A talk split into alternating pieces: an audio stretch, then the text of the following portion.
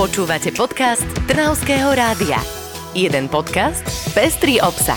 Trnavské rádio.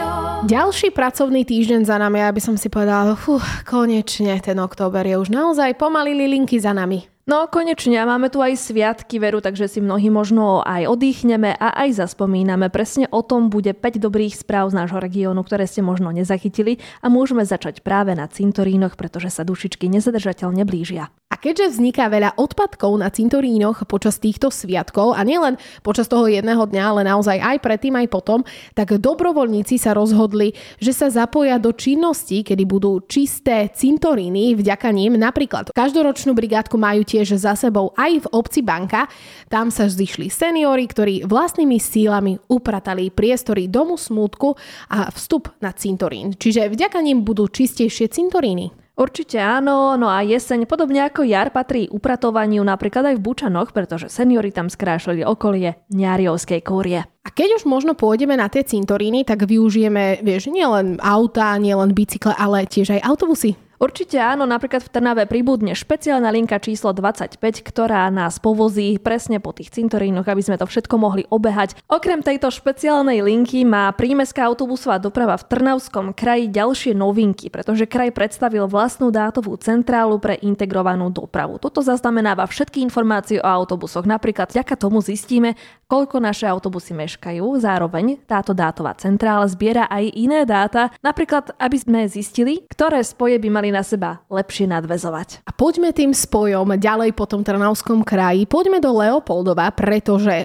mesto našlo meno pre jasle a denný stacionár. Je to zrekonštruovaná budova, je naozaj krásna. A okrem toho teraz aj tiež pracujú na výstave Domu sociálnych služieb. O tom nám viac povedala primátorka Terezia Kavuliaková. Do konca roka musí byť hotový denný stacionár, ktorý sme mali podporený z európskych fondov. Tak teraz máme práce vyše hlavy, ale tiež tešíme sa z toho, pretože zase sme sa niekam posunuli dopredu. Spomínali sme si jasličky, spomínali sme si denný stacionár a takou zaujímavosťou je to, že Leopoldovčania sami vybrali názvy pre tieto dve inštitúcie. Jasle budú mať naozaj rozkošný názov a Majka by vám ho rada predniesla.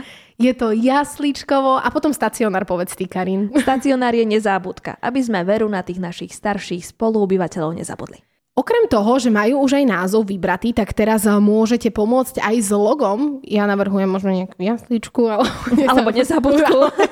Veľmi originálne. Že? Ja som na tieto originálne veci. Ale tak poďme z Leopoldova ďalej, pretože sa posúvame do Dunajskej Stredy, pretože tam obnovujú Vojčianske rameno.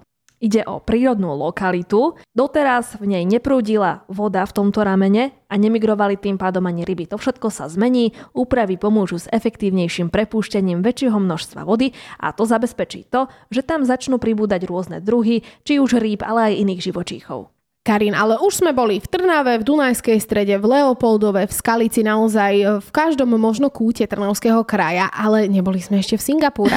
Veru tak, Singapur zatiaľ ešte nepatrí do Trnavského kraja, ale určite si tam už stredoškoláci z Trnavy urobili svoje meno a nie len sebe, ale aj celému Slovensku, pretože reprezentovali práve v Singapure študenti zo Strednej priemyselnej školy technickej v Trnave svoj projekt a svoje vedomosti.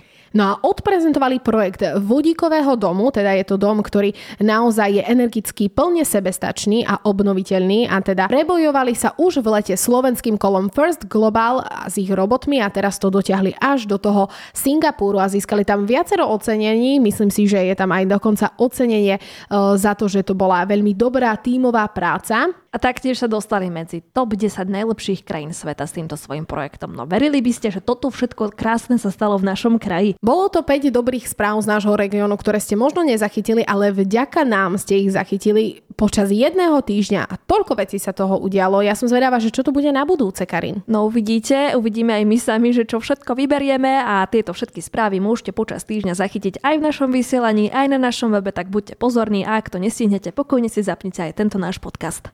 A my prajeme ešte krásny víkend. Majte sa. Do počutia. Počúvali ste podcast Trnavského rádia. w w w bodka trnavskeradio bodka es ka